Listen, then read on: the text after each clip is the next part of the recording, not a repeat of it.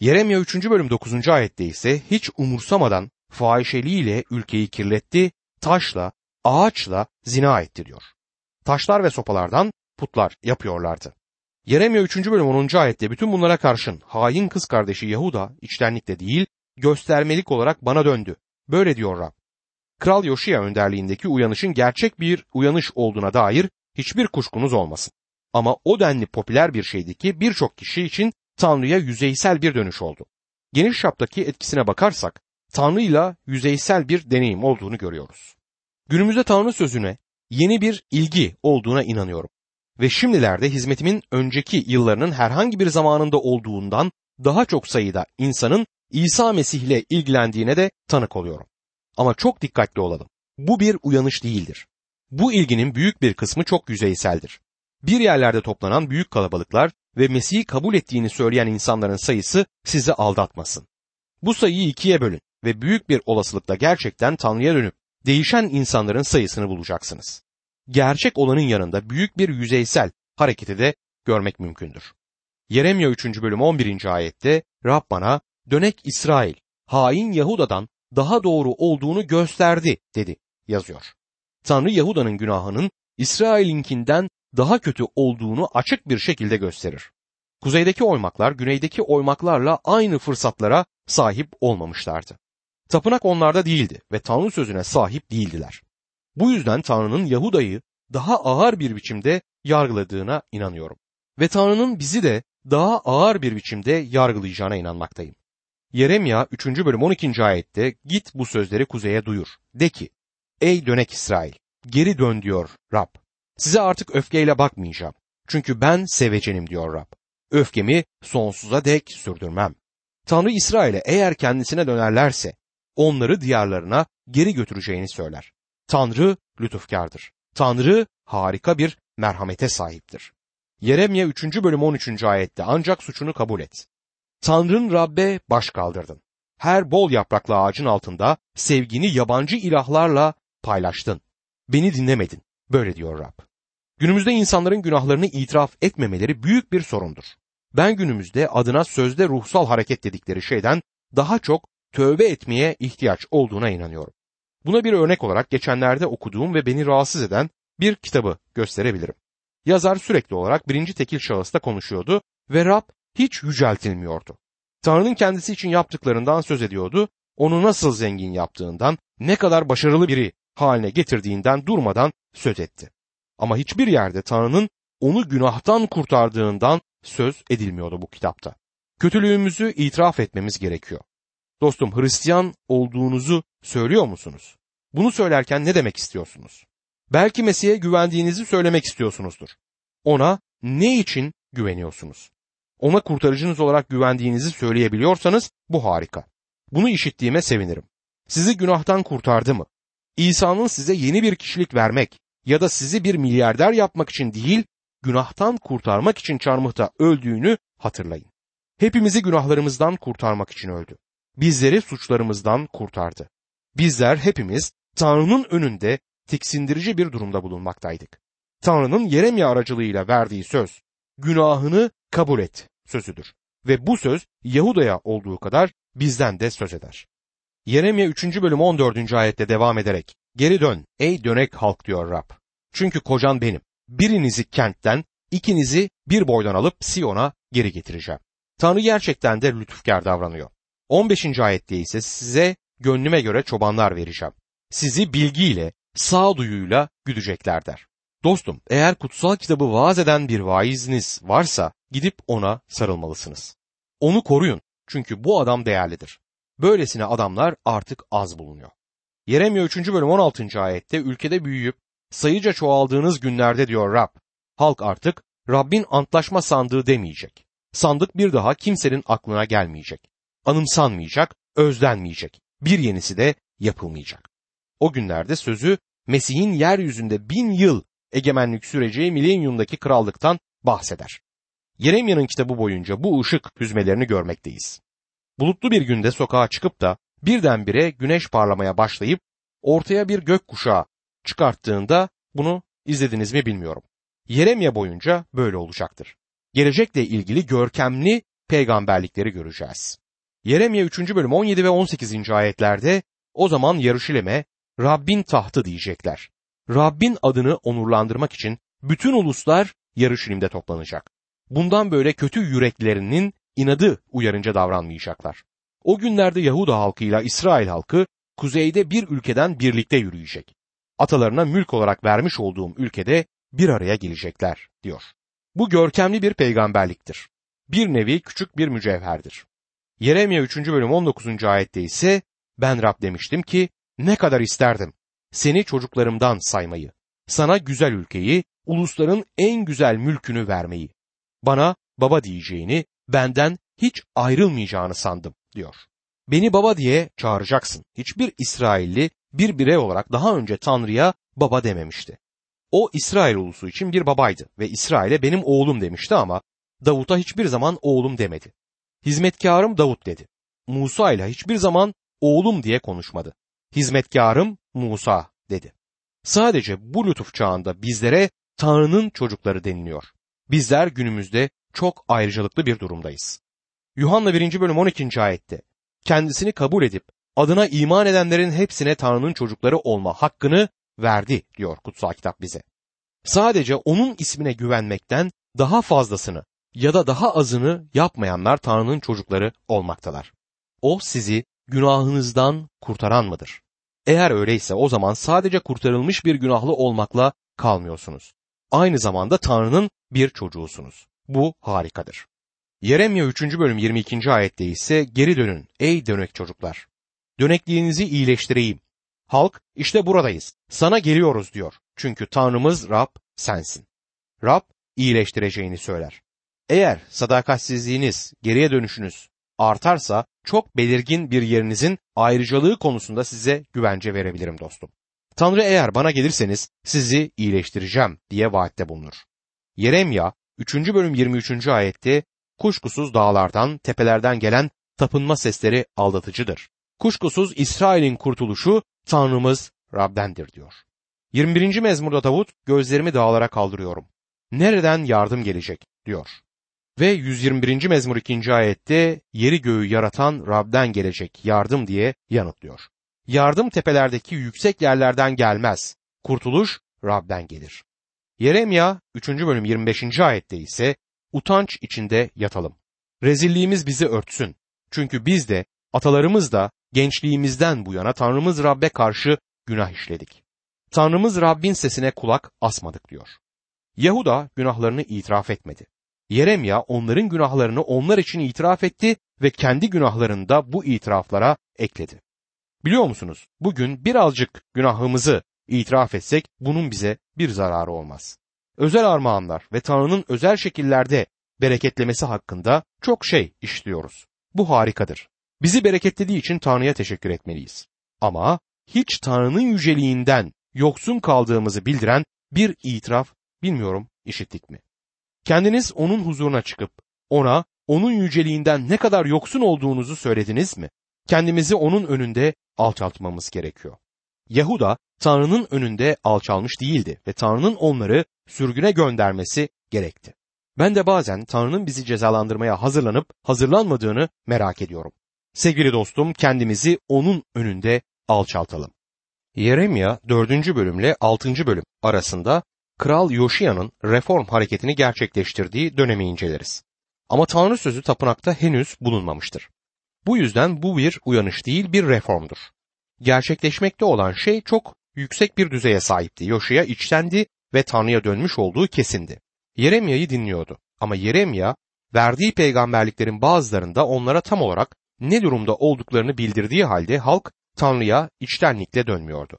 Şimdi Yeremya'nın verdiği ikinci mesaja bakacağız. Bu mesaj üçüncü bölümde başlamıştır ve altıncı bölümün sonuna kadar devam eder.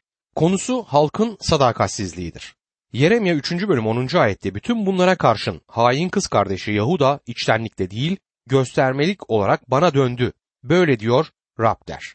Rab böyle der ve Tanrı'ya sadece dışsal bir şekilde dönmüş olduklarının altını çizer. Tapınağa gidiyor ve ayinlere katılıyorlardı ama yürekleri yaptıkları şeyde değildi. Bu Yaşayan'ın gerçekleştirmek istediği bir şeydi. Bu da uyanış olmadan reform olamayacağını gösterir. Uyanış olmadan yapılan reform hiçbir zaman gerçek bir değişimi oluşturmayacaktır. Bugünlerde özellikle de Batı dünyasında görmekte olduğum şeyin de gerçek uyanış olduğundan emin değilim. Tanrı sözüne karşı yenilenen bu ilgi bir uyanış haline gelebilir. Ama şu anda birçok insanın içinde bulunduğu şey bir deneyim sarhoşluğu da olabilir. Bu insanların gerçekten iman edip yaşamlarını değiştirip değiştirmediklerini zaman gösterecektir. Yeremya'nın zamanında Tanrı'ya gerçek bir dönüş yerine reform olduğu halde Yeremya'yı Yeremya 3. bölüm 16, 17 ve 18. ayetlerdeki harika peygamberliği vermeye yetecek ölçüdeydi. O günlerde diyor, bütün ulusların Yarışilim'de Tanrı'nın evinde toplanacağını söyler. Bu gerçek bile Yahuda'yı tapınaktaki tapınmayı bu kadar ayinsel bir hale getirmeme konusunda uyarmalıydı ama buna karşılık vermediler. Buna karşın Rab onlara yalvarmaya devam etti. Yeremya 3. bölüm 22. ayet. Geri dönün ey dönek çocuklar. Dönekliğinizi iyileştireyim. Halk işte buradayız. Sana geliyoruz diyor. Çünkü Tanrımız Rab sensin. Dördüncü bölümün başında Rabbin halkın kendisine karşı yaptığı her harekete yanıtının bir dışa vurumunu görüyoruz. Yeremya 4. bölüm 1. ayet şöyle der. Eğer geri dönersen ey İsrail, eğer bana geri dönersen diyor Rab, iğrenç putlarının gözümün önünden uzaklaştırır, bir daha yoldan sapmazsan. Tanrı onlarla gerçekten ilgilenir ve onları kendisiyle doğru ilişkinin içine geri getirmek ister. Eğer kendisine dönerlerse onların diyardan ayrılmasına izin vermeyeceğini söyler. Yeremya 4. bölüm 2 ve 3. ayetlerde ise Rabbin varlığı hakkı için diyerek sadakatle, adaletle, doğrulukla ant içersen, uluslar onun aracılığıyla kutsanacak. Onunla övünecekler. Rab, Yahuda ve Yaruşilim halkına şöyle diyor. İşletilmemiş toprağınızı sürün. Dikenler arasına ekmeyin. Yani reform iyi değil. Tohumu toprağa ekebilirsiniz ama önce toprağın hazırlanması gerekir. Dikenli toprağa tohum ekmenin bir yararı yoktur. Rabbimiz de bunu başka bir şekilde Matta 7. bölüm 6. ayette incilerinizi domuzların önüne atmayın diyerek dile getirir. Ben Tanrı sözünü vermenin hiçbir işe yaramayacağı bazı zamanlar ve durumlar olduğuna inanıyorum. İnsanların sansasyon yarattığı ve heyecanlı olduğu için müjdeciliğe kalkıştıkları belirli zamanlar vardır. Tanrı sert toprağınızı yumuşatın der. Değerli yorumculardan Doktor Ironsayt'ın dediği gibi. İkna sabanı yüreğin katılaşmış toprağını çevirip havalandırmalıdır. Bu bölümün geri kalan kısmında önce halkın suçlanışı görülür. Tanrı onların suçluluğunu bildirecek ve onları Yahve'ye dönmeye çağıracaktır. Sonunda yargı çok açık bir şekilde bildirilecektir. Yeremya'nın bu konuda sözlerinde cimrilik yapmadığına inanabilirsiniz. Ben günümüzde peygamberlerin mesajında teselli mesajından daha fazlası olması gerektiğine inanıyorum. Sert toprağın yumuşatılması gerekir. İnsanoğlu tehlike içinde olan bir varlıktır. Dünyanın en büyük uluslarından biri bile bir gecede düşüşe geçebilir. Büyük Babil bir gecede düşmüştü. Büyük İskender bir gecede öldü ve bütün imparatorluğu parçalandı. Roma İmparatorluğu içeriden parçalandı ve aynı şey bugünkü uluslarında başına gelebilir. Büyüklük atom bombalarına ya da yüce dolara bağlı değildir. İçten içe çürüyebilir bir ulus. Bir gerileme, ahlaksal bir gerileme görülüyor dünyada. Birisi çıkıp bunun hakkında bir şey söylemeli. Ama bu konuda çok az şey söylendiğini de görüyoruz. Bana öyle geliyor ki dikenli toprağa tohum ekiyoruz. Rab bizi bunu yapmamamız için uyarmaktadır. Tanrı Yahuda'ya kendisine dönmesi için bir fırsat sunmayı sürdürür. Yeremya 4. bölüm 4. ayette. Ey sizler Yahuda halkı ve Yaruşilim'de yaşayanlar! Kendinizi Rabbe adayın. Bunu engelleyen her şeyi yüreğinizden uzaklaştırın. Yoksa yaptığınız kötülüklerden ötürü öfkem ateş gibi yağacak. Her şeyi yiyip bitirecek ve söndüren olmayacak diyor. Halk dışsal sünneti yerine getiriyordu. Sünnet İsrail ulusuna ait olduklarını belirten bir işaretti ama Tanrı bunu onlara bir tören biçimi olarak vermedi. Sünnetin çok kesin bir terapi değeri olduğu gösterilmiştir ama önemli olan ruhsal değeriydi. Kalplerinin Tanrı'ya dönmesi gerekmekteydi. Şimdi Yeremya kendilerini kuzeyden bir gücün yani Babil'in gelip kendilerini yok edeceğine dair uyarmaktadır. Yeremya 4. bölüm 6, 7 ve 8. ayetler. Siyon'a giden yolu gösteren bir işaret koyun. Güvenliğiniz için kaçın, durmayın. Üzerinize kuzeyden felaket, büyük yıkım getirmek üzereyim. Aslan ininden çıktı. Ulusları yok eden yola koyuldu. Ülkenizi viran etmek için yerinden ayrıldı. Kentleriniz yerle bir edilecek. İçlerinde yaşayan kalmayacak. Onun için çula sarının. Dövülüp haykırın çünkü Rabbin kızgın öfkesi üzerimizden kalkmadı diyor. Yahuda on oymağın sürgüne gittiğini gördü. Şimdi Yeremya onlara bundan bir uyarı almalarını, bir ders çıkartmalarını söyler. Tanrı yeni bir gücü yükseltmekteydi.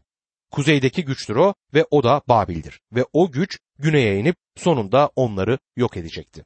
Doğal insan hiçbir doğruluk ortaya koyamaz. Bu yüzden Yeremya halkı yüreklerini sünnet etmeye çağırır. Ama burada halkın Tanrı'ya dönmeyi reddettiğini görüyoruz. Ve bir ulus, bir kilise ya da bir birey Tanrı'yı reddediyorsa Tanrı da onları reddedecektir. Rab İsa'nın gelip kendisini İsrail kralı olarak sunduğunu hatırlayın. Kendisini reddettiklerinde o da onları reddetti. Onlara Matta 23. bölüm 38. ayette bakınız eviniz ıssız bırakılacak dedi. Bu konuda Matta 23. bölümün tamamını okumanızı öneririm. Eğer bu korkuyla renginiz atmıyorsa artık sizi ne korkutur bilmiyorum. Yumuşak İsa'dan söz etmeyin. Onu kralları olarak reddettiler ve o da onları reddetti. Dostum Tanrı'yı reddetmekte özgürsünüz. Bu senin özgür iraden. Ama şunu hatırlamalısın. Eğer Tanrı'yı reddedersen Tanrı da seni reddedecektir. Tanrı lütufkardır, iyidir, sabırlıdır ve çok bekler. Ona dönmen için sana bol bol fırsat verir. Ama ister İsrail, ister kilise olsun Tanrı'yı reddeden, ayrıcalıklı insanların başına gelenler insanın aklını başına getirecek cinstendir. Sonunda Tanrı da onları reddeder ve sonra bütün insanlar onları kötü yola sapmış, reddolunmuş ve değersiz kişiler olarak görür. Günümüzde diri ve gerçek Tanrı'yı izleyen, biriymiş gibi hareket eden pek çok insan var. Birçoğu özellikle Batı dünyasında kilisenin üyesidir. Sık sık Amerika'nın Batı ülkelerinin Hristiyan bir ulus olduğu sözünü duyuyoruz. Ben çoğunlukta sözde Hristiyanlar olduklarını söylemek isterim. Tanrı sözü vurgulanmamaktadır ve bu insanlar diri ve gerçek Tanrı'yı izlemiyorlar. Bir dergide bir süre önce hemen hemen kimsenin okumadığı kitap adlı bir makale yayınlandı. Tabii ki kutsal kitaptan söz ediliyordu. Bu başlıkla aynı fikirdeyim. Makalede şöyle deniyordu. Kısaca kutsal kitabı 3000 yıldan daha fazla uzun bir süre içinde birçok değişik kişi tarafından yazılmış bir kitap olarak tanımlamak, onun sık sık sıkıcı, barbarca, anlaşılması güç ve tezatlar ve tutarsızlıklarla dolu 60 küsür kitabın düzensiz bir şekilde bir araya getirilmiş olduğu söylenmektedir. Şiir ve propaganda, yasa ve şeriatçilik, mit ve kasvet, tarih ve isterinin bir çorbasıdır, diyor. Dostum size bir şey söyleyeyim ki bu bir yalan. Makaleyi yazan kişi Tanrı sözünün içeriği hakkında hiçbir şey bilmiyor. Sizlere Yeremya'nın gününde yaşayan insanlarla aynı konumda olduğumuzu söylemek isterim. Onun zamanında ulus Tanrı'yı reddetmişti ama halk hala onu izliyormuş gibi davranıyordu. Bu tür insanlar hem Tanrı ve hem de dünya tarafından reddedilecektir. Amerikalı Doktor Vernon McGee diyor ki, Amerika'da aynı yolu izlemektedir. Bizler dünyadaki başka insanlar tarafından sevilmiyoruz. İkinci Dünya Savaşı'ndan sonra bizler dünyaya demokrasiyi getirecek olan dindar insanlardık. Peki ne yaptık? Kendi ülkemize yasa tanımazlığı getirdik. Kendi şehirlerimizin sokaklarına yasa tanımazlığı getirdiğimiz gibi ormanlardaki patikalara da yasa tanımazlığı götürmeli miyiz? İnsanlara götüreceğimiz uygarlık bu tür bir uygarlık mı olacaktır? Diğer uluslar bizi küçümsüyorlar. Tanrı bunun böyle olacağını söyledi. Kimse iki yüzlü bir şekilde Tanrı'dan korkuyormuş gibi yapıp dünyanın hala kendilerine saygı duymasını bekleyemez. Tanrı bunu böyle düzenledi. Bunu söylemenin popüler bir şey olmadığını biliyorum. Yeremya da kendi gününde popüler değildi. Ben bir popülerlik yarışmasını kazanmayı beklemiyorum. Ticaret odası beni hiçbir zaman yılın adamı seçmeyecek. Beni kovacaklarından da eminim ama sizlere dürüst bir şekilde bu kitabın mesajının ne olduğunu söylemek istiyorum. Tanrı'ya sırtlarını çeviren bir halk Tanrı'nın da kendilerine sırtlarını çevirmiş olduğunu görecektir. Şimdi bu mesajın üzerinden geçerken bazı önemli noktalara da işaret etmek istiyorum. Yeremya 4. bölüm 22. ayet. Halkım akılsızdır, beni tanımıyor. Aptal çocuklardır, akılları yok. Kötülük etmeyi iyi bilir, iyilik etmeyi bilmezler diyor Rab. Kötülük yapmakta bilge olduğunuza inanabilirsiniz. Dünyanın geri kalan ülkeleriyle ilişkilerimizde çok akıllıca davrandığımızı düşünüyoruz. Çok büyük kişiler, çok büyük insanlar olduğumuzu düşünüyoruz. Doğruluktan başka her şeyde dostum büyüğüz. Tanrı'yı tanımakta çok büyük değiliz. Tanrı kendisini tanıyormuş gibi yapan ama aslında onu gerçekten tanımayan insanların çok akılsız olduğunu söyler. Biraz önce aktarma yaptığım makaleyi yazan adam Tanrı sözü hakkında yazma konusundaki ehliyeti benim başka bir kuruluş hakkında, kuruluşun raporunu yazma konusunda olabileceğim kadar ehliyet sahibidir. Gerçek inanlar olmayan bu ünlü entelektüeller Tanrı sözü hakkında yazma konusunda ehil değillerdir. Tanrı'yı tanımazlar ve onun kitabını tanımak için onu tanımanız gerekir. İlginç olan bir insan tarafından yazılan bir kitabı kitabın yazarını tanımadan okuyup anlamanızın mümkün olduğudur. Bir insan tarafından yazılmış olan insansal bir kitap bir başka insan tarafından anlaşılabilir. Ama eğer kutsal kitabı bilmek istiyorsanız yazarını tanımanız gerekir ve onun size öğretmeniniz olmasını istemeniz gerekmektedir. Sadece Tanrı'nın ruhu, Tanrı'nın sözünü sizin için gerçek kılabilir. Yeremya halkın belirli günahlarının neler olduğunu şimdi önümüzdeki ayetlerde bildirecektir. Yeremya 5. bölüm 1. ayette Yarışulim sokaklarında dolaşın, çevrenize bakıp düşünün, kent meydanlarını araştırın. Eğer adil davranan, gerçeği arayan bir kişi bulursanız bu kenti bağışlayacağım. Eski Yunanistan'da ihtiyar filozof Diyojen'in gündüz vakti elinde bir lambayla Atina sokaklarında dolaştığını ve kendisine ne aradığı sorulduğunda dürüst bir insan arıyorum dediğini anımsarsınız. Ama bulamadı. Bence Berlin'de, Londra'da, İstanbul'da, belki de kendi oturduğunuz şehirde de aynı sorunla karşı karşıyasınız. Eğer doğruluk yapan bir kişi bulursanız bu kenti bağışlayacağım diyor Tanrı. İbrahim neden Sodom ve Gomorra için Tanrı'ya yalvarıyordu? Şehri on dürüst adam için kurtarması için yalvardıktan sonra şehir için dua etmeyi bıraktı. Tanrı şehri bir tek dürüst adam için kurtarabilirdi. Tanrı şehri yok etmeden önce o bir tek dürüst adamı Lut'u şehirden çıkartması gerekti. Tanrı'nın halkından nasıl söz ettiğine bir bakın. Yeremya 5. bölüm 8. ayet. Şehvet düşkünü besili aygırlar. Her biri komşusunun karısına kişniyor. Günümüzde ulusların en büyük günahı nedir? Cinselliktir. Ancak ona bu adı vermiyoruz. Ona yeni ahlak adını verdik. Ama Tanrı zinaya hala günah der. Söylediği sözler günümüz kültüründe durumun nasıl olduğunu yansıtmaktadır. Yeremya 5. bölüm 27. ayet. Kuş dolu bir kafes nasılsa onların evleri de hileyle dolu. Bu sayede güçlenip zengin oldular diyor. Kuşağımızda birçok gencin evdeki durumundan ötürü evi terk ettiğini görüyoruz. Bu gençlerden birçoğuyla konuştum ve bu ayetin olup bitenleri geçerli bir şekilde değerlendirdiğine inanıyorum. Yahuda dinlemeyi reddeder, ısrarla reddeder. Şimdi Yeremya'nın mesajının 6. bölümde toparlandığını göreceğiz. Yeremya 6. bölüm 13. ayet. Küçük büyük herkes kazanç peşinde. Peygamberler, kahinler hepsi halkı aldatıyor. Ulusun tümü açgözlülük içindeydi ve açgözlülük her ulusun en büyük günahlarından birisidir. İnsanlar altın, gümüş, zenginlik, ün ve komşularının karısına tamah eder durumdadır. İnsanların tamah ettikleri şeyler ne yazık ki bunlar. Yeremya 6. bölüm 14. ayette Esenlik yokken esenlik esenlik diyerek halkımın yarasını sözde iyileştirdiler diyor Tanrı. Yüzeysel olarak reform yapılır. Biraz iyileşme olmuştur ama bu kanserin üzerine bir pudra serpip iyileştiğini söylemek gibiydi. İnsanlar huzur olmadığı halde esenlikten bahsediyordu. Günümüzde de barış hakkında çok şey duymaktayız ama sanıyorum ki gerçekte son çatışmaları görüyoruz. Son büyük çatışmaya hazırlanıyoruz. Yeremya 6. bölüm 19. ayette ise dinle ey yeryüzü. Bu halkın üzerine felaket kendi kurduğu düzenin sonucunu getirmek üzereyim. Çünkü sözlerime kulak asmadılar. Kutsal yasamı reddettiler. Tanrı'nın sözünü reddederek Tanrı'yı reddetmişlerdi ve insanlar Tanrı'yı reddettiklerinde bunun ardından her zaman gelen bir şey vardır. Yeremya 6. bölüm 30. ayet. Onlara gümüş artığı denecek. Çünkü Rab onları reddetti. Burada kullanılan artık sözcüğü atıkla aynı anlamı taşır. Bu yüzden ayet şöyle de okunabilir. İnsanlar onlara gümüş atığı diyecek çünkü Rab onları reddetti. Tanrı Yahuda halkına sizler benim yasamı reddettiniz. Ben de sizi reddedeceğim ve ben sizi reddettiğimde dünyadaki insanlar da sizi reddedecekler der. Bu ilginçtir. Yeremya'nın zamanında böyleydi ve bizim zamanımızda da durum böyledir.